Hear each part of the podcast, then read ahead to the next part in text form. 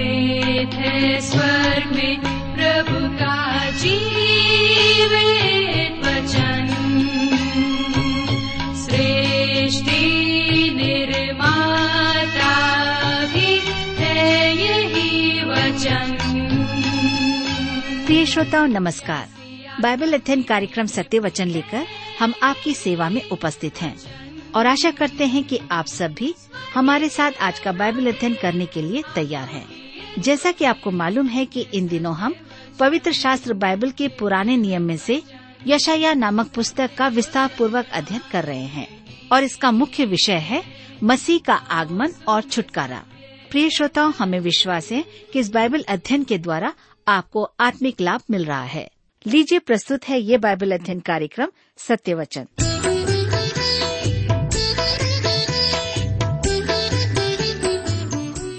प्रिय मित्र, प्रभु यीशु के पवित्र और मधुर नाम में आप सबको मेरा नमस्कार। मैं आशा करता हूं कि आप सब परमेश्वर की दया से कुशल पूर्वक हैं और आज फिर से परमेश्वर के वचन में से सीखने के लिए तैयार बैठे हैं। मैं आप सभी श्रोता मित्रों का इस कार्यक्रम में स्वागत करता हूं, विशेष करके अपने उन सभी मित्रों का जो पहली बार हमारे इस कार्यक्रम को सुन रहे हैं। मैं आपकी जानकारी के लिए बताना चाहता हूँ कि हम इन दिनों यशायाह की पुस्तक से अध्ययन कर रहे हैं और अब तक हमने इस अध्ययन में देखा है कि परमेश्वर के दास यशायाह अपने भविष्यवाणी के द्वारा नाश और अंत के समय की बातें कर रहे हैं। आज हम अपने अध्ययन में आगे बढ़ेंगे, लेकिन इससे पहले आइए हम सब प्रार्थना करें और आज के अध्ययन के लिए परमेश्वर से सहायता मांगें। हमारे जीवित और सामर्थ्य दयालु पिता परमेश्वर, हम आपको धन्यवाद देते हैं आज के सुंदर समय के लिए जिसे आपने हम सबके जीवन में दिया है, ताकि हम फिर से आपके जीवित और सच्चे वचन का अध्ययन कर सकें। इस समय जब हम आपके वचन में से सीखते हैं, हमारी प्रार्थना है कि आप हमारे प्रत्येक श्रोता भाई बहनों को अपनी बुद्धि, ज्ञान और समझ प्रदान करें और हर एक प्रकार की बुराइयों से, व्यर्थ की बातों से, दुनियावी चिंताओं से उनकी रक्षा करें, ताकि जब हम आपके वचन को सुनते हैं, सीखते हैं, निश्चित रूप से आपका वचन हम में से प्रत्येक के जीवन से बोलने और बातचीत करने पाए। हमारी विनती उन भाई बहनों के लिए है जो बीमार हैं, निराश हैं, चिंतित हैं, तनाव में हैं या किसी प्रकार की समस्याओं में हैं। पिताजी, आप उन पर भी अपने अनुग्रह प्रदान करें, ताकि वे भी आपकी आशीषों को अपने जीवन में महसूस कर सकें। इस अध्ययन पर हम आपकी आशीष चाहते हैं। प्रार्थना अपने उद्धारकर्ता प्रभु यीशु के नाम से मांगते हैं, आमीन।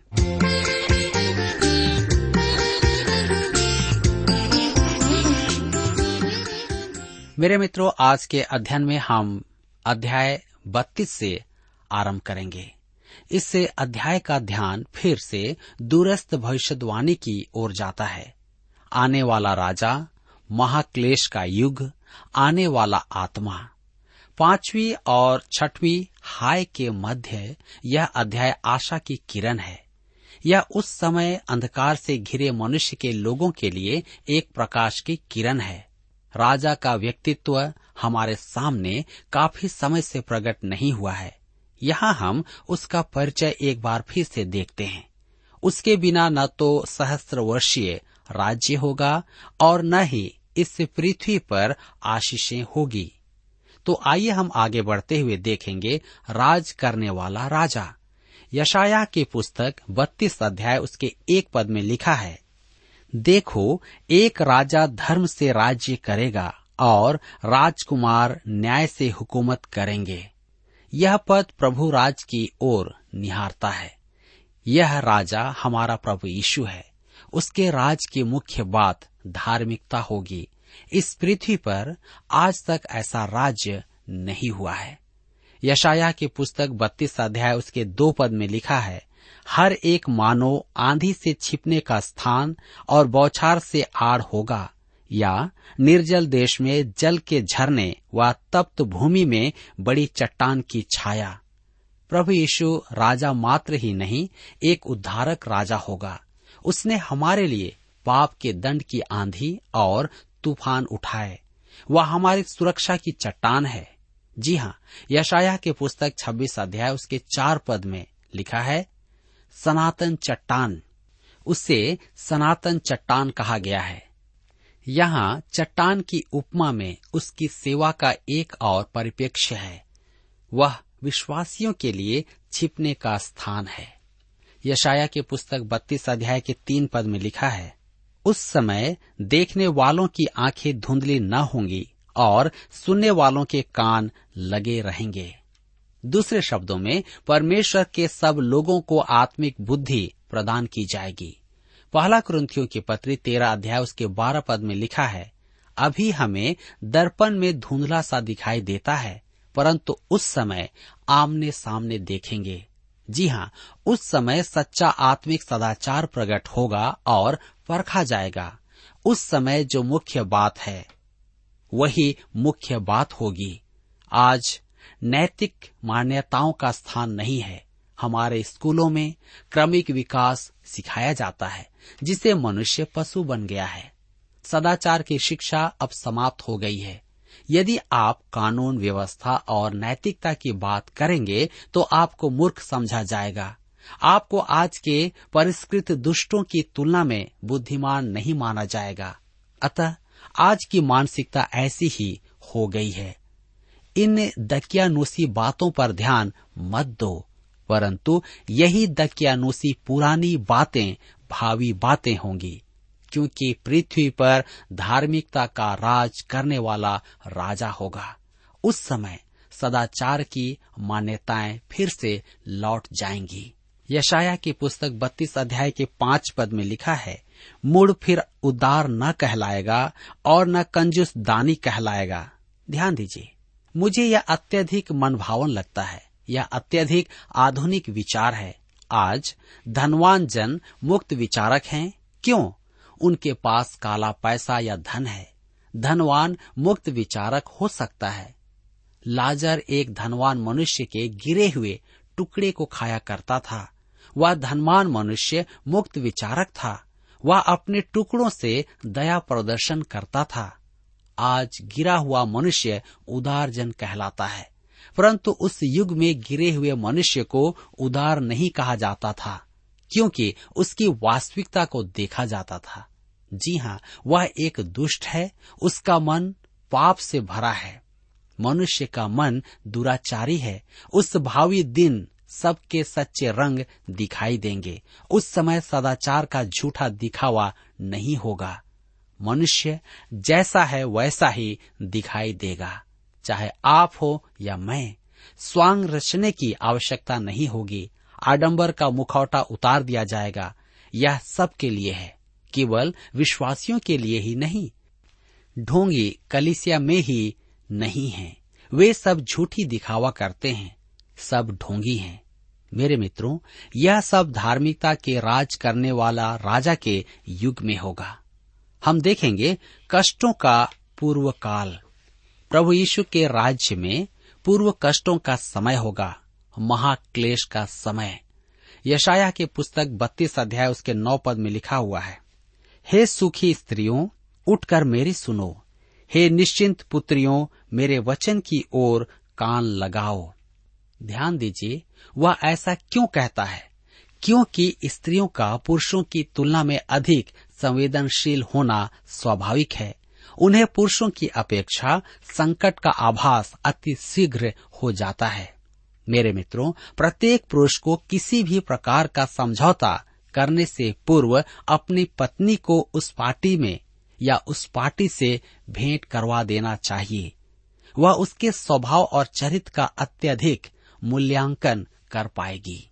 अपने घर में मैं घर के मुखिया की भूमिका निभाने का प्रयास अवश्य करता हूँ, परंतु मुझे बहुत पहले से ही यह बोध हो गया है कि मैं मनुष्य को परख नहीं सकता। मेरी पत्नी हर बार मुझसे कहती है कि आप उस व्यक्ति को समझ नहीं पाए। मैं या तो मैं किसी पर भरोसा कर लेता हूँ या किसी भले मनुष्य पर विश्वास नहीं कर पाता हूँ, जबकि वे अति भले मनुष्य होते हैं। अतः मैंने एक भली बात सीख ली है कि सबसे अच्छा काम है कि मैं अपनी पत्नी की बात मानूं, विशेष करके किसी के स्वभाव को परखने में। परमेश्वर कहता है कि महाक्लेश से पूर्व स्त्रियां ऐसी मूर्ख हो जाएंगी कि वे आने वाले संकट को समझ नहीं पाएंगी। यह बड़ी रोचक बात है कि उस समय स्त्रियां भी ऐसे भोग विलास में रहेंगी कि उन्हें आने वाले संकट का भनक भी नहीं होगा। मेरे प्रियो, हम देखते हैं कि आत्मा की प्रतिज्ञा। अब हम तीसरे भाग में आते हैं, अंतिम दिनों में आत्मा का अवतरण। यशायाह की पुस्तक बत्तीस अध्याय के पंद्रह पद में लिखा है, जब तक आत्मा ऊपर से हम पर उंडेला न जाए और जंगल फलदायक बारी न बने और फलदायक बारी फिर वन न गिनी जाए। यहाँ आपको परमेश्वर के वचन में भविष्यवाणी का विकास देखने को मिलेगा, जिस पर आपको ध्यान देना आवश्यक है। आत्मा कब उंडेला जाएगा?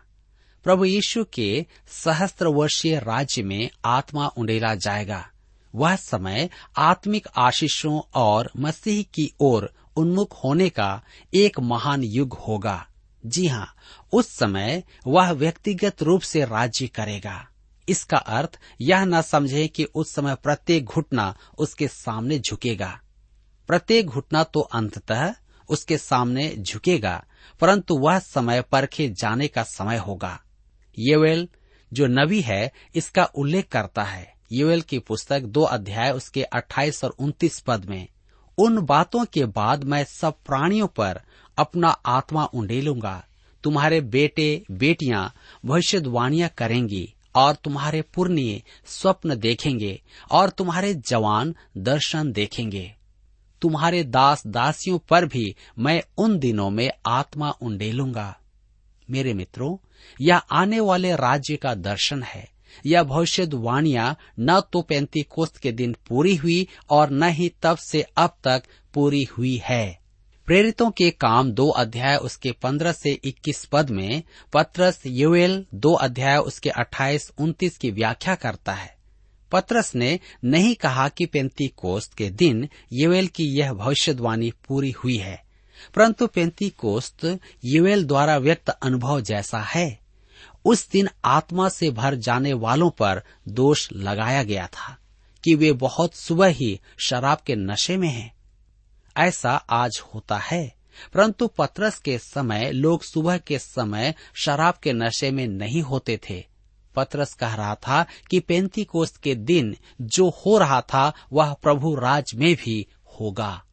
योवेल और पतरस ने जो कहा वह प्रभु राज में होगा, जब परमेश्वर अपना आत्मा सब मनुष्यों पर उंडेलेगा। पेंतीकोस्त के दिन कुछ ही लोगों पर आत्मा उंडेला गया था, परंतु वह वैसा ही था जैसा प्रभु राज्य में होगा। मेरे मित्रों, योएल की भविष्यवाणी एक अद्भुत परिघटना होगी। दो अध्याय उसके तीस और इकतीस पद में लिखा है, मैं आकाश में और पृथ्वी पर चमत्कार, लहू और आग और धुएं के खंबे दिखाऊंगा। यहोवा के उस बड़े और भयानक दिन के आने से पहले सूर्य अंधियारा होगा और चंद्रमा रक्त सा हो जाएगा। मेरे मित्रों, अभी तक ये चमत्कार देखे नहीं गए हैं। ध्यान दीजिए कि योएल अध्याय दो उसके अट्ठाईस पद में कहता है कि उनके बेटे बेटियां भविष्यवाणी करेंगी और उनके पुरनिये स्वप्न देखेंगे। आज हमारे युवा इस भविष्यवाणी को पूरा नहीं कर रहे हैं। हमारे पुरनिये तो गोल्फ खेल रहे हैं। ये भविष्यवाणी न तो पेंतीकोस्त के दिन पूरी हुई और न ही आज पूरी हो रही है। यह भविष्यवाणी प्रभु के राज्य की है। धर्मशास्त्र के कुछ पदों पर भविष्यवाणी का तंत्र स्थापित करना एक बहुत बड़ा संकट का काम है। हमें केवल परमेश्वर के वचन को एक एक पंक्ति, एक एक आदेश प्रकट होने देना है। जी हाँ, जैसा परमेश्वर कहना चाहता है। परमेश्वर हमें ऐसे ही भविष्यवाणी देता है। मेरे मित्रों, यहाँ पर हम देखते हैं कि अध्याय बत्तीस समाप्त होता है और अब हम अपने अध्ययन में आगे बढ़ के देखेंगे अध्याय तैंतीस से, जिसका विषय है परमेश्वर की प्रजा और देश को उजाड़ने वालों पर हाय। यह अध्याय विशेष करके उन लोगों पर दंड की घोषणा करता है जो परमेश्वर की प्रजा को हानि पहुंचाते हैं और उसके देश को उजाड़ते हैं। निकट भविष्य में वह अशूर का संदर्भ देता है और दूरस्थ भविष्य में अंतिम दिनों के शत्रु के विषय भविष्यवाणी करता है। इसमें मुख्य ध्यान के केंद्र देश हैं। बचने वाले भक्तों की मुक्ति की प्रार्थना को देखेंगे। यशायाह की पुस्तक तैंतीस अध्याय उसके एक पद में लिखा है, हाय तुझ नाश करने वाले पर जो नाश नहीं किया गया था, हाय तुझ विश्वासघाती पर जिसके साथ विश्वासघात नहीं किया गया। जब तू नाश कर चुके तब तू नाश किया जाएगा, और जब तू विश्वासघात कर चुके तब तेरे साथ विश्वासघात किया जाएगा। मेरे प्रियो, अति महान आत्मिक सिद्धांतों को व्यक्त करने की यह यशायाह की अपनी विधि है। यह सिद्धांत परमेश्वर ने उसी समय स्थापित कर दिए थे जब मनुष्य ने पाप किया था। गलातियों के पत्री छह अध्याय उसके सात पद में यह अति उत्तम रूप से व्यक्त किया गया है। धोखा न खाओ, परमेश्वर ठट्ठों में नहीं उड़ाया जाता, क्योंकि मनुष्य जो कुछ बोता है वही काटेगा। यहाँ नाश करने वाला सेनहेरीब है।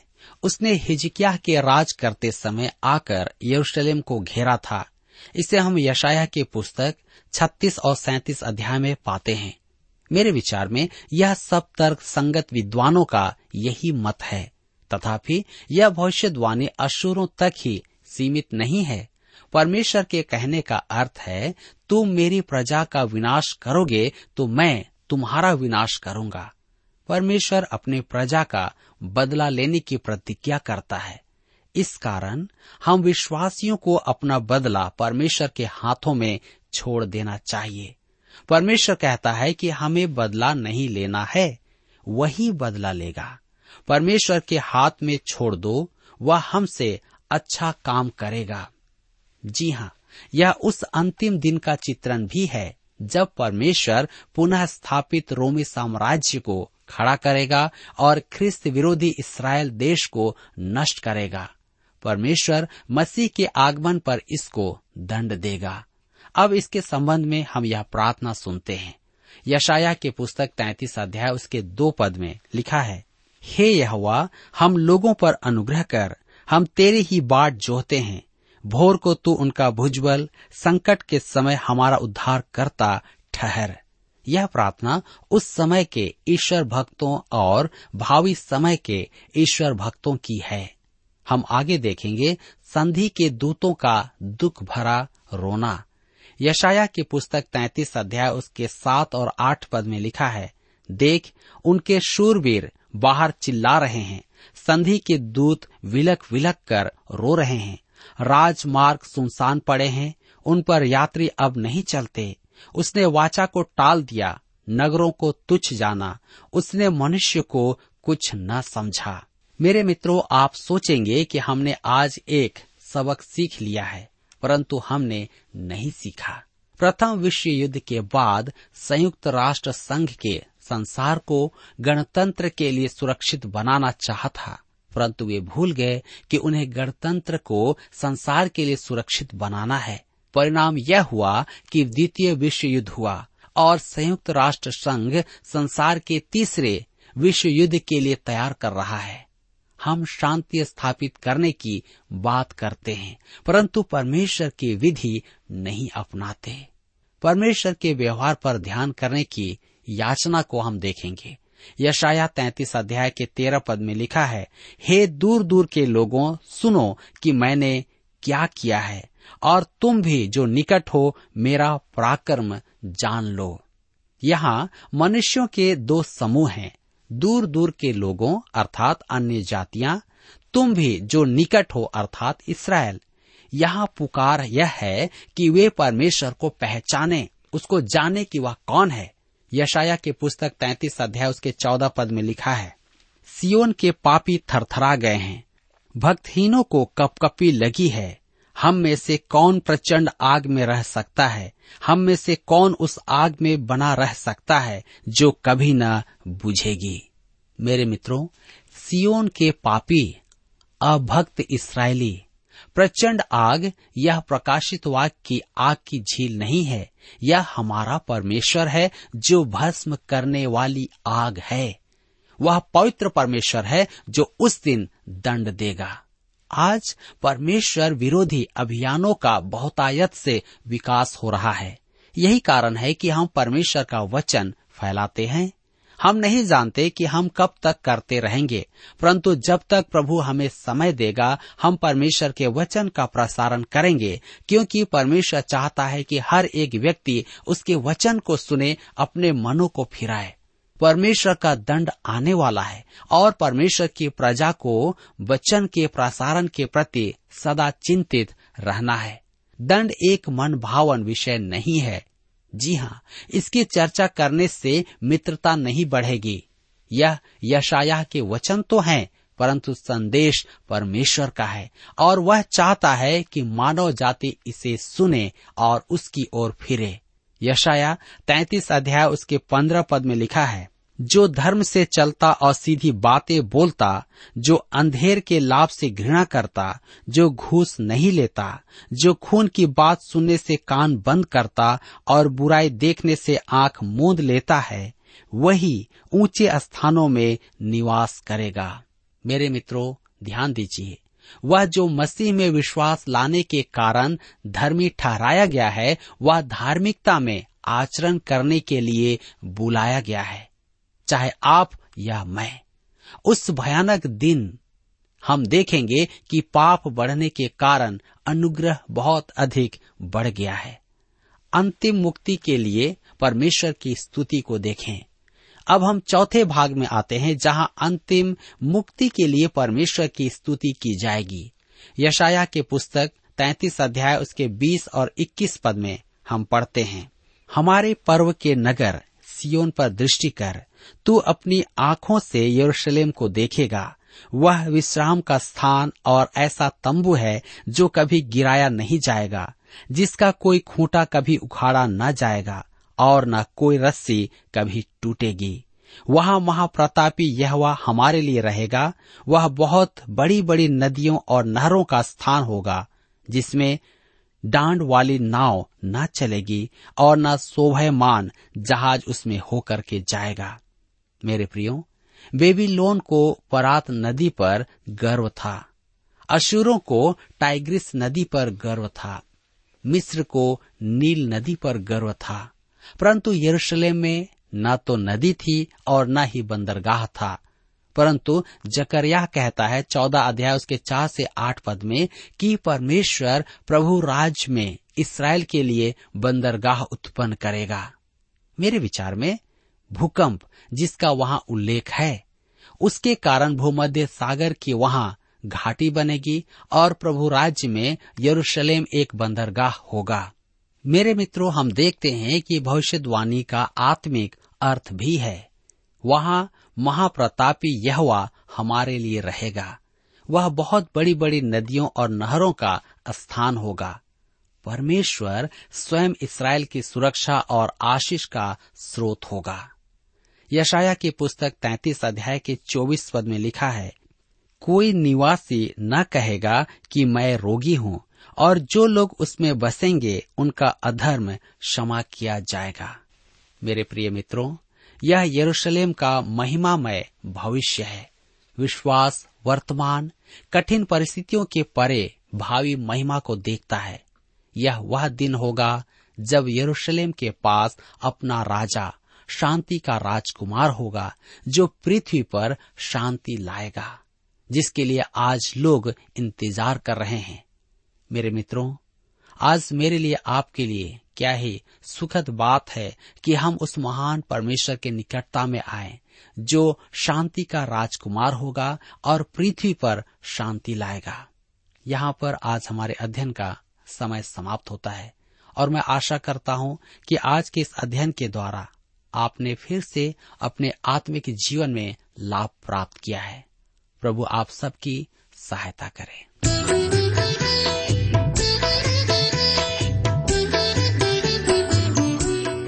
प्रिय श्रोताओ, अभी आप सुन रहे थे बाइबल अध्ययन कार्यक्रम सत्य वचन। हम आशा करते हैं कि आज के इस कार्यक्रम से आपको आत्मिक लाभ मिला होगा। यदि आप परमेश्वर के बारे में और अधिक जानना चाहते हैं, तो हमारे पास नया नियम एवं पवित्र शास्त्र बाइबल उपलब्ध है।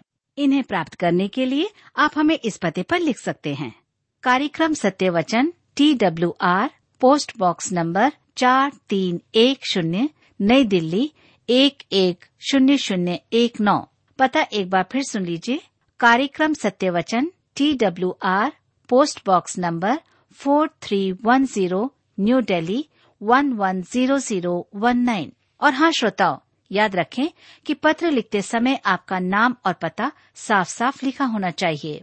इसके अलावा आप हमसे टेलीफोन के माध्यम से भी बातचीत कर सकते हैं, जिसमें हमारे काउंसलर या सलाहकार आपको सलाह देंगे। तो नोट कीजिए हमारा मोबाइल नंबर नौ नौ पाँच आठ आठ दो शून्य चार एक चार।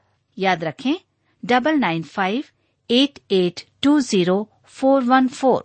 और हमारा दूसरा नंबर है zero nine six five one four double three three nine seven. याद रहे शून्य नौ छः पाँच एक चार तीन तीन तीन नौ सात। इसके अलावा आप हमसे ईमेल के द्वारा भी संपर्क कर सकते हैं। हमारा ईमेल आईडी है Hindi T T B at T W R dot I N, Hindi T T B at T W R dot I N. श्रोताओ, इस कार्यक्रम को आप हमारे वेबसाइट रेडियो आठ आठ दो डॉट कॉम पर भी सुन सकते हैं। इस वेबसाइट रेडियो आठ आठ दो डॉट कॉम के बारे में अपने मित्रों को भी सूचित कर दें। और अब इसी के साथ हमारे कार्यक्रम का समय यहीं पर समाप्त होता है। अगले कार्यक्रम में आपसे फिर मुलाकात होगी। तब तक के लिए हमें आज्ञा दीजिए। नमस्कार। तेरे चरणों में आए हैं हम, सुन ले तू दिल की पुकार। तू जो हमारा है, जहाँ से भी प्यारा है, पवित्र है तेरा नाम। Jesus, oh my Jesus, Jesus, my precious God, Jesus, exalted King and Holy One, Jesus, let your perfect will be done. Lamb upon the throne, we worship you, our Lord. Savior, Comforter, Redeemer, friend, the beginning of the end. Jesus Lord, Jesus Lord, Son of God, Son of God, You are above all gods, mighty one, mighty one, Prince of Prince Peace, of Peace, Lord and King above. Jesus Lord, Son of God, Son of God, You are above all gods, mighty one, mighty one, Prince of Prince of Peace, Peace, Lord and King above.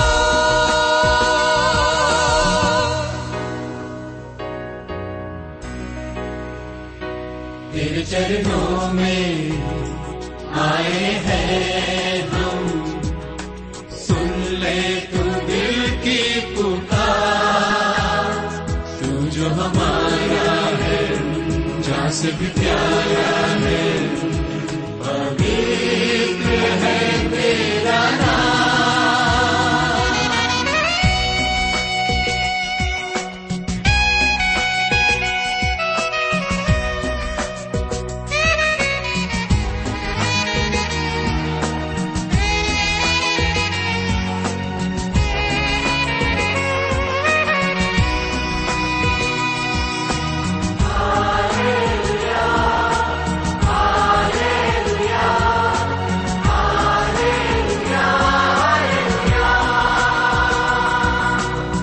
साथ जब तू चले,